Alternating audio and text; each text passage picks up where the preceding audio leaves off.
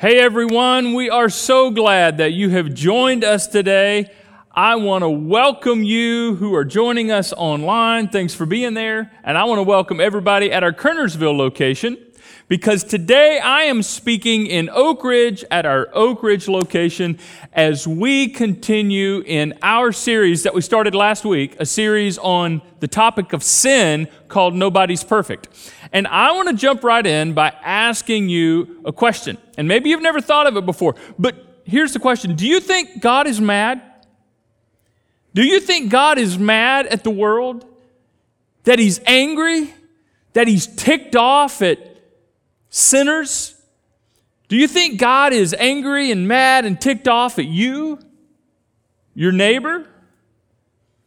People who sit on the other side of the political aisle than you?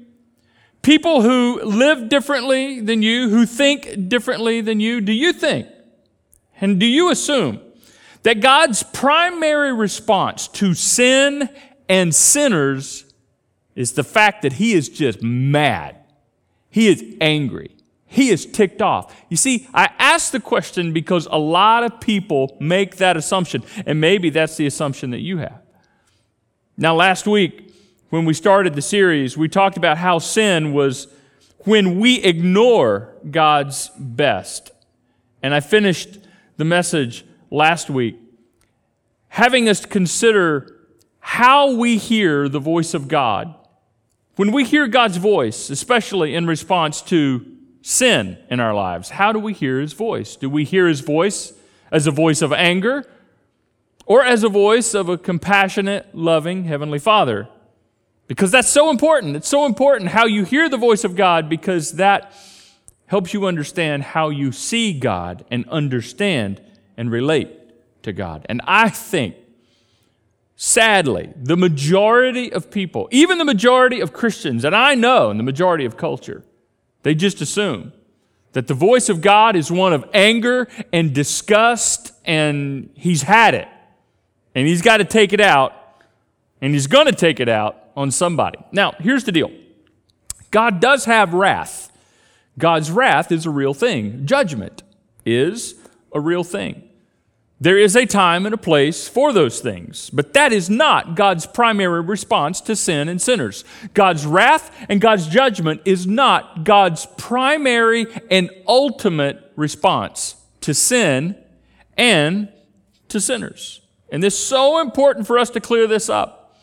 It's so important for us to clear this up for the church, for Christians, for followers of Jesus, and especially for our culture.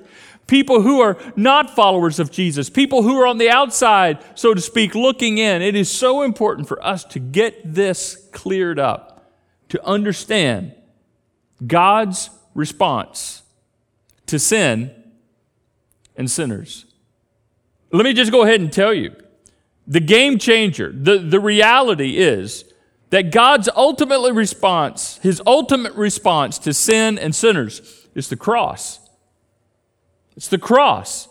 God's primary response, if you want to know what God thinks about sin, and if you want to really know what God thinks about sinners, all you got to do is ultimately look at the cross, where Jesus, God's Son, who was God in flesh and bone, offered himself for the sin of the world as the Savior of the world. It is no mistake. It is no mistake, nor is it coincidental, that the cross has become the symbol of Christianity. Because it is at the cross where God is most clearly seen it is at the cross where God is most thoroughly understood. The cross is God's response to sin and God's response to sinners. Now, a lot of people assume that the cross is all about God's wrath. Is it?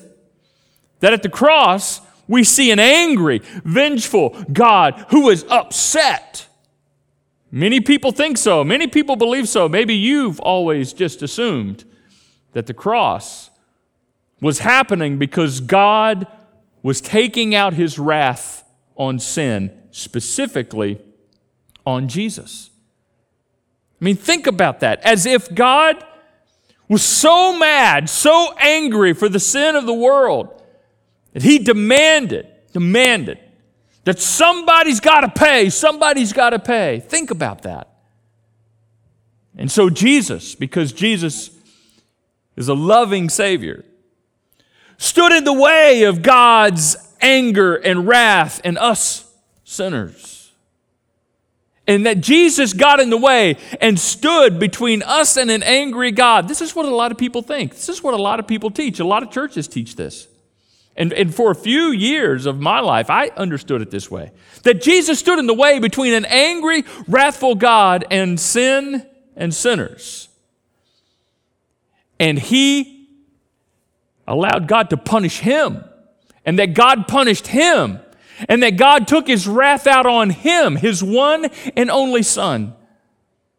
That's the picture that many people have, is that God was punishing Jesus for the sin of the world because God had to punish somebody because God was so mad. And Jesus decided to take the hit. Now, people who believe this and teach this understanding of the cross do so because they say this helps us understand just how seriously God takes sin.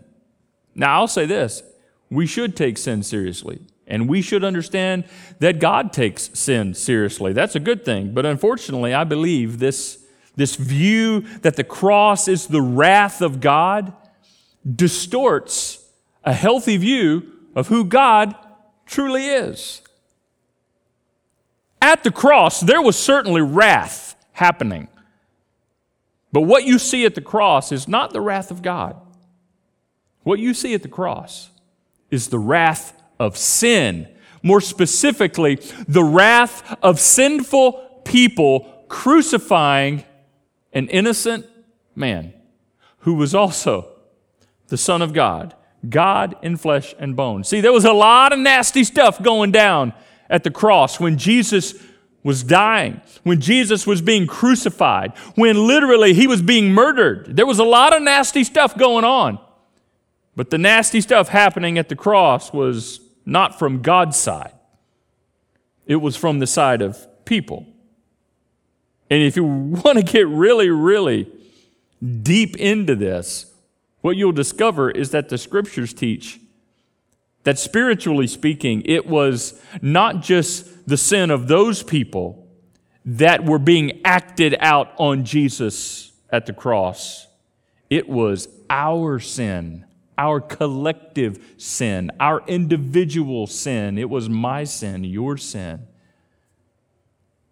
That Jesus was experiencing and absorbing up into himself. Our sin was even represented and present there at the cross. So, at the cross, God's response to sin was it a response of wrath and God was mad and thank God that Jesus stood in the way for this angry God who had to have blood. Now, I think there's a much better way to understand this. I think there's a much more accurate view of who God is. When you look at the cross, that is God's ultimate response to sin, but his ultimate response to sin was not one of wrath. No, it was one of love. And not just any kind of love, God's love, as we see through Jesus, and we're getting ready to show you, is a self sacrificing kind of love. I mean, that's what love is really all about when someone sacrifices themselves, gives of themselves for the sake of others. That's truly love. That's the perfect picture, perfect example of love. Now, as a side note, some people say, well, was Jesus really sacrificing himself if he knew that three days later he was going to rise from the dead? Absolutely. Absolutely. It was the ultimate sacrifice because of the amount of immense pain and torture and suffering he experienced physically, emotionally, and spiritually. It was a sacrifice, but it was a self sacrifice. Let me show you. Let me take a couple places to help you understand and get a good picture of this. Paul writes to the Corinthians that on the cross, God was in Christ. Okay, Jesus was physically on the cross, but what was happening on the cross is that since Jesus was God in flesh and bone, it was actually God who was in Christ on the cross. Now, this is a mystery in that how this is possible and you know for you and I to get our minds around this, but this is what we're taught. This is what the scriptures teach us. As though it wasn't just Jesus on the cross. Literally, because Jesus was God in flesh and bone, it was God Himself sacrificing Himself on the cross. So, see, even then, even, even right there, the idea that God would be taking out his wrath on himself is just illogical. Much less misses the whole point of his love. So let's, let's continue. For God was in Christ on the cross, reconciling the world to himself. In other words, bringing the world back to himself, bringing people back to himself, no longer counting people's sins against them. That's what God was doing on the cross. That's what he was doing in himself. That was his response. In another place, to just drive this home, drive this point home even further, this idea of God's self sacrificing love. Jesus let us know that this is interesting. He said that there's just nobody can take his life from him. No one can take my life from me. I sacrifice it voluntarily. For I have the authority to lay it down when I want to, and I also have the authority to take it up again. And that's exactly what he did. At the cross, it wasn't someone taking Jesus' life from him. He was willingly volunteering himself. He was literally saying, I am laying my life down because I have the authority to lay it down when I want to, and I have the authority to take it up again. And thank God, three days later, he did. He did just that. So, this is so important to help you understand and help us together understand what was happening at the cross. It wasn't the wrath of God, it was the love of God, the self sacrificing love of a holy God as we see that through Jesus Christ. If you want to know what God thinks about sin.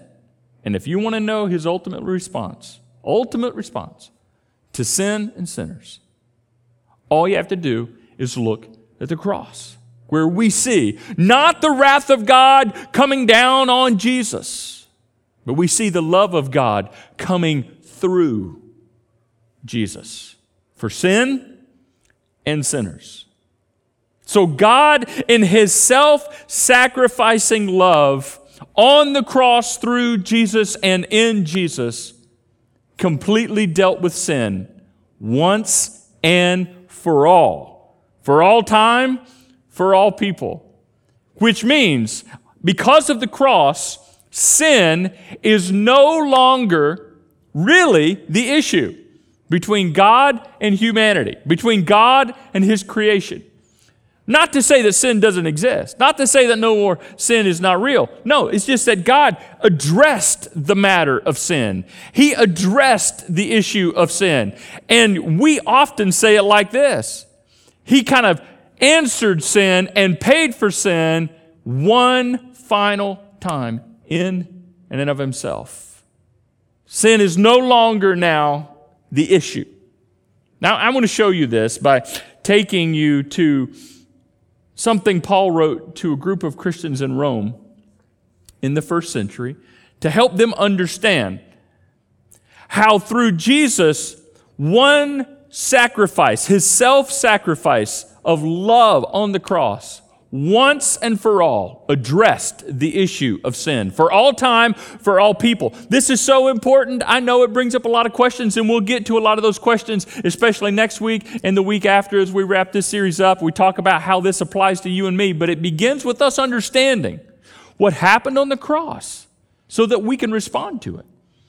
And Paul was writing to this group of first um, this Christians in the first century, and it's so important for us to understand. And he did this by comparing Adam, and we talked about Adam last week at the end of our time together, and how Adam was a part of the first sin, and how that affected humanity. He compares that to Jesus Christ and how his one sacrifice on the cross affects humanity. Let's look at it together. Paul writes, For Adam's sin led to condemnation, but God's free gift, and he's referring to Jesus on the cross, leads to our being made right with God. Even though we are guilty of many sins. So he's talking about me and you and all of us as sinners. Now he's going to dive into it a little bit more specifically here. For the sin of this one man, Adam, way back in the Garden of Eden, caused a chain reaction of death to rule over many people. For us, even us today. But even greater than that is God's wonderful grace and his gift of righteousness for all who receive it, which is so important. For all who receive it will live in triumph over sin or victory over sin and death through this one man, Jesus Christ. Do you see what he's saying? He's saying Adam sinned and it started a chain reaction that we are still replicating, that we're still living in the effects of, even to this day, because I still sin and you still sin and we still choose to leave God's best. But he said what happened on the cross is that Jesus, once for all time and all people, did what no one else could do and that is offer himself as the once for all sacrifice for sin. And what Jesus did also affects us all, all time, all people, even to this day in my life and your life, and is even greater, he said, than what Adam did and his effect on us. Even greater than that is what Jesus did on the cross and his effect for us. Then he summarizes it with this last part. He said, Yes, Adam's one sin brings condemnation for everyone. But look at this. But Christ's one act of righteousness, which is when he gave his life on the cross, brings a right relationship with God and new life for everyone. And then later on in the New Testament, you see the writer of Hebrews pick up on this same theme writing specifically to a group of Christians who um, were Christians but used to be Jewish. And they're trying to figure out this whole sacrifice thing because they used to, you know, offer sacrifices at the temple in order to have their sins forgiven. And now they're following Jesus and they're trying to understand how they no longer need to do that or have to do that. Or, and eventually the, the temple would be destroyed in AD 70 and they no longer could do that as they were always accustomed to doing. So they're trying to figure out what this looks like and how to interact with Jesus as the once for all sacrifice. And this is what the writer of Hebrews teaches them that Jesus, the sacrifice of the body of Jesus Christ, happened once for all time, which also means for all people. He goes on to describe it that Jesus offered himself there we have it again. It's a self sacrifice. Once for all time, for all people. And then he finishes that section by pointing out that it was a single sacrifice for sin and it was good for all time. So, what, what he's saying here is that sin's been dealt with. The, the issue of sin is done, it's been answered at the cross, if you want to see what God thinks about sin and sinners, He answered that question. He responded once and for all on the cross through Jesus Christ. And it wasn't God's wrath raining down on the world, it was God's love raining down on the world through the self sacrificing love of Jesus. And that power is even greater than the power of sin that has been plaguing the world ever since Adam did and started that chain reaction of leaving and ignoring God's best that we all continue to do. Even more powerful than that is what Jesus offers us in Himself, His free gift of love. He just wants us to receive it. He just wants us to respond to Him. So let me put it to you like this, just to make sure we understand. What happened at the cross was a huge shift, a cosmic shift. At the cross, something changed, a lot changed. And let me summarize it kind of like this. Before the cross, like in the Old Testament, like before Jesus came, the way sin was dealt with was a sacrificial system. And we've talked about this before. People would come to the temple, they'd offer sacrifices to have their sins forgiven. Then they would continue to sin, which means they have to continue to sacrifice over and over and over again. In the name of the game, the name of the sin game, if you, you know, want to use that terminology of the Old Testament, and I know it's not a game, but you know what I mean, is to avoid sin right? We want to try to sin as little as possible because the more we sin, the more sacrifices we have to make. And so the question you kind of live with is that is this sin? Is this sin? Is that a sin? Did I sin? Is that considered sin? Because oh, now I'm going to have to go back to the temple and offer more sacrifices and on and on and on and on and on it goes.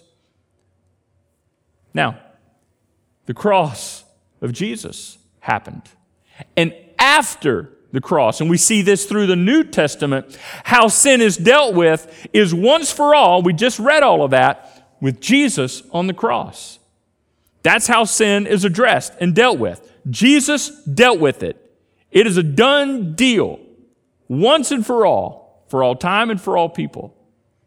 And so, how we are to position ourselves now is that we don't have to go through life just trying to not sin and not screw up and not mess up. I mean, that's not a bad thing to not do, but it's better to pursue love because the way of Jesus is the way of love. Now, remember, remember, he said, How, how do you know that? Where did the love thing come from? Because, because the night before Jesus was crucified, we've talked about this before, Jesus gave his followers a brand new command a new command. Not another command, but a new command. A command that would supersede like all the other commandments. It would be like the umbrella that everything else is about and is addressed in. And his new command was simply to love each other as he through Christ has loved us, as God has loved us. To love each other as we have been loved by God through Jesus to love as we've been loved. That's the new commandment. And so now, Jesus displayed that beautifully on the cross. And for us to pursue love is the better way. And instead of constantly living with the sin avoidance of is this sin, is that sin, is that sin, is this sin, now we can ask the question is this loving? That's a better question than is this sin? Is this loving? Is a kind of question that gets us so much farther down the road to what Jesus is really all about. Here's the truth, and I think you would understand this, is that there's a lot of times I, I don't know whether something is a sin or not. I don't know. People ask me, you think that's a sin? I don't know. I'm not quite sure. I mean, it depends. Depends on the situation. I mean, sometimes it's that gray. I don't always know whether something is a sin or not. I don't always have that full understanding. But I almost always know what the most loving thing to do is. And I almost always know what the most loving thing to say is. Now, I don't always do that. That would be sin. And I don't always say that, again, sin. Because God's best for us is to love each other as we have been loved, and we most always know what the most loving thing to do and to say is. That's why here at the summit we like to rally around the idea of loving first. Love first, because that will always take us to God's best. So at the cross, there was a shift a shift from a sacrificial system to something that Jesus accomplished on the cross that the sacrificial system could never accomplish. There was a shift. I'm no longer just avoiding sin. I get to pursue love. It's no longer now a question of is this sin, is that a sin? Now I pursue love in a way that I can consider is this loving and then do and say the most loving things. As I learn to love as I have been loved. And there's no greater example of that than what Jesus did with his self sacrificing love on the cross. So now, sin is no longer really the big issue between God and humanity. Jesus took care of that. Jesus addressed the issue of sin.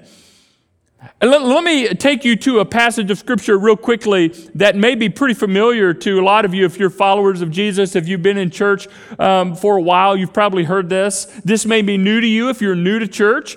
But this kind of summarizes everything which, that we've been talking about. When Paul writes to the Romans again, he says this For the wages of sin, the penalty of sin, is death. We talked about that last week. Sin brings death. Something always dies because of sin. For the wages of sin is death. Big general statement. But the free gift of God, Jesus Christ, is eternal life through Jesus Christ, through Christ Jesus our Lord. So the wages of sin is death. It brings death. You leave God's best and things are going to die. But the free gift of God through what Jesus did for us brings eternal life. And so sin was answered, sin was addressed. And so the issue now is whether or not we are trusting in what Jesus did on the cross for us. The issue is no longer sin. The issue really is, is belief or unbelief. And I hope that you're at a place of belief, of trust, and say, Yes, I see what Jesus did on the cross, and I see that He did it for sinners like me, and I believe He did it. And I am trusting that He did it, and that He did it for me. That's the issue now. So may we respond and may we receive what Jesus did for us with his self sacrificing love. The issue is no longer sin, the issue is belief. And the issue, once we are believing, then becomes following Jesus and learning what it means to live in victory and triumph over sin, pursuing God's best for us. And actually, that's what we'll talk about in the last two weeks of this series. So let's review. Does God have wrath towards sin? I guess you could say, in a sense, yes, he does. It's a, God does get angry at sin, but it's a, it's a righteous anger. It's, it's an anger because sin brings hurt to people he loves. It hurts you, it hurts others, and it even hurts God's purpose in our lives. But if you want to see, even though God's wrath and God's judgment is a real thing, and there's a context for that, if you want to see what God really thinks about your sin, and if you want to understand what God really thinks about sinners, like you and me, and even the worst kind of sinners in the world, all you have to do is see Jesus on the cross. And that is God's ultimate and final and primary response to sin and sinners. It's a response of compassion. It's a response of self sacrificing love. Or you could say it like this that at the cross, what we see is that God, through Jesus, was broken for our brokenness, for your brokenness, for my brokenness, for their brokenness, for the world's brokenness. God was broken. And it was a self sacrificing kind of broken. And He did that for us, for our brokenness. And that reality should break us. It should affect us. It should touch us deeply in our hearts because it was our sin. It was our sin that Jesus was carrying on the cross. Just as much. It wasn't just about those people who were crucifying Jesus. No, the prophet Isaiah makes it clear it was our sin in Isaiah 53 that he was carrying. And all throughout the New Testament, we see Peter at Pentecost when he was preaching to thousands of people. When the church kind of got started that was one of his main points is that it was our sin that put jesus on the cross. That should break us but not just break us it should also motivate us To see that God was broken for our brokenness should motivate us to a life of gratitude and following Jesus and giving our lives for Him in response to all that He has given for us. In fact, what I want to do is leave you with one more passage that I believe kind of sets us up for the rest of the series. When Paul writes to the Romans, Therefore I urge you, in other words, I really want you to think about this. I really want you to take this seriously. I urge you, I challenge you, brothers and sisters, in view of God's mercy and what he's referring to here, in view of what God has done for us through Jesus, in view of all that Jesus has done for us, I urge you to offer your bodies, your lives, yourselves as a living sacrifice. In other words, we are to be giving ourselves with our lives, how we live holy, and pleasing to God. This is your true and proper worship. In other words, he says, if you want to worship God, if you want to respond, it's not just about singing songs, and that's great. And it's not just about, you know, going to church, and that's great. And it's not just about checking this box, and, you know, the boxes have their place. No, it's about how you live your life. That when you think of all that God has done for you through Jesus, and you look at the cross you see how God thinks about sin and what God thinks about sinners, just like you and me. When you get a good glimpse of that and you're trusting in that, the only thing that makes sense is that we respond by saying, Now that you have given your life for me, I now give my life back to you as a living sacrifice. And I live my life as worship to you. Our Father, may that be the reality of our lives. May this be our prayer that we offer ourselves as living sacrifices, that we give ourselves to you in response to how you have given yourself to us. May we have a clear understanding of what happened at the cross, that at the cross we don't see an angry, mad, upset, ticked off God just looking to take his anger out on somebody. No, we see a, a loving God, self sacrificing love of God. And we see a God that would rather die for his enemies than to get even with them. We see a God that loves us all so much, in spite of our sin, that he absorbed our sin up into himself and then offers his life to us in return. And for anyone that's listening that is not trusting in you as Savior, may they begin that now. May they begin embracing what you have done on the cross for them now. And may they begin learning what it means to follow you as they learn how to trust you as Savior. And for all of us who are following you, may we remember what it's all about.